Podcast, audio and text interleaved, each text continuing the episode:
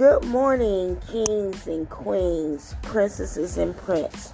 Today is day 10 on our Joy, the second fruit of the Spirit series.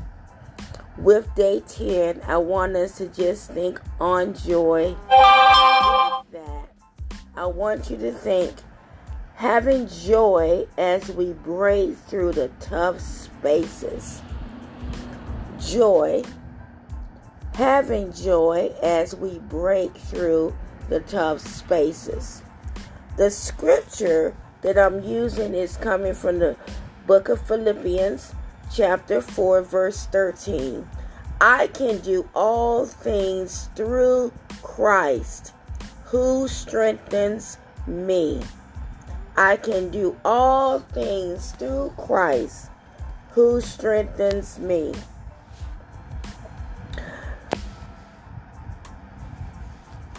Don't do a U turn nor let people, visuals, doubt, and fear, and even glass ceilings deter you. Don't let not having a gym membership stop the process. Thank God for digital devices, YouTube, and chair exercises to show us all that we have options. Now, as we look at the scripture um, that I read, Paul is telling us that even if we are suffering or we are in need, that our joy does not come from solving pro- those problems. He's saying that our real joy comes from knowing Christ. Just knowing that Jesus is always with and in us, and that He swears to never leave us nor forsake us, should produce all kinds of joy, even if the desires of the flesh are not being met. He says that He will be with us in the sunless dark spaces as we reflect from Psalms 23, verse 4. Just reflecting on everything. Don't let fear set in. The best way to get through something is to, be- to break through the barriers. Let me say that one last time. Don't let fear set in.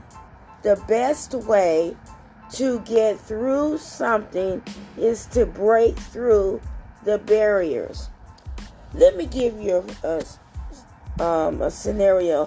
I can recall back in 2010, I wanted to overhaul my entire body.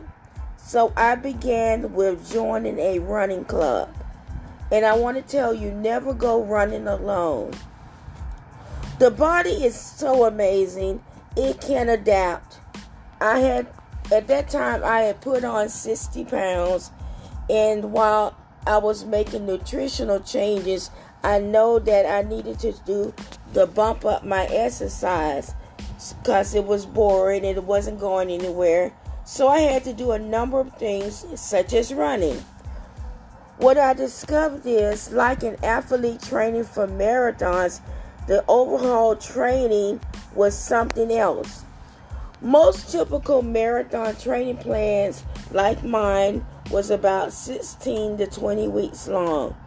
During that time, you'll run about three to five times a week, increasing your mileage as you get near to race day.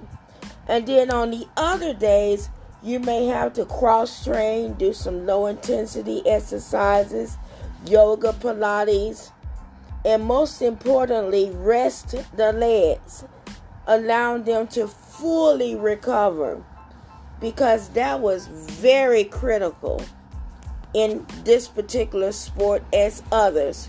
I also discovered that about every four weeks I had to change things up. And so that's for you. Sometimes you're going to have to make some changes along the way.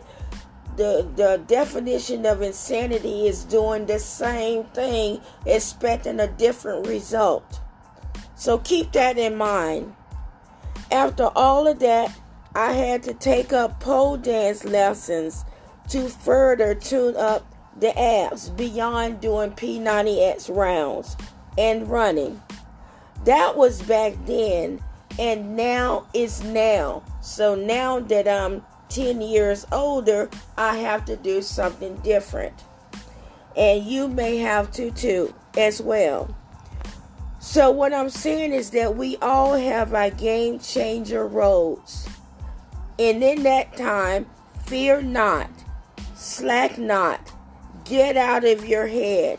In times of falling down, I want you to rise up again Remove the clutter of the can't and ain't.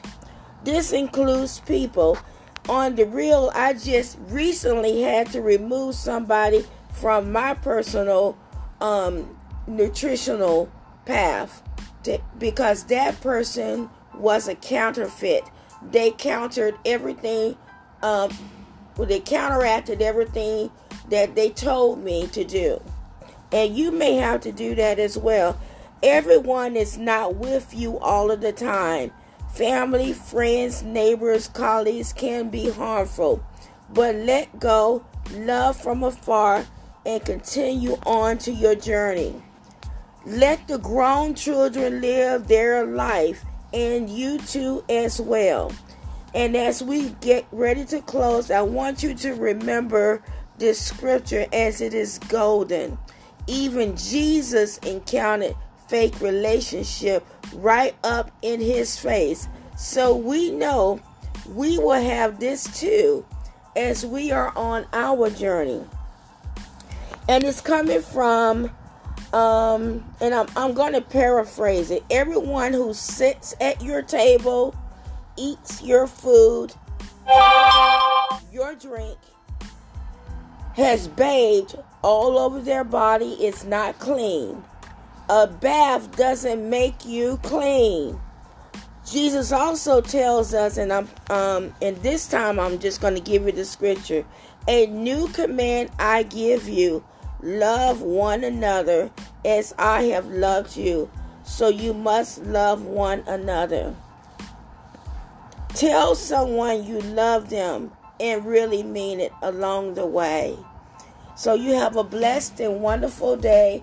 I hope this helps you in your journey today and meditate on it and um, just just do your thing today and don't be fear full of fear and doubt. Don't be caught off by the visuals and things that people are telling you.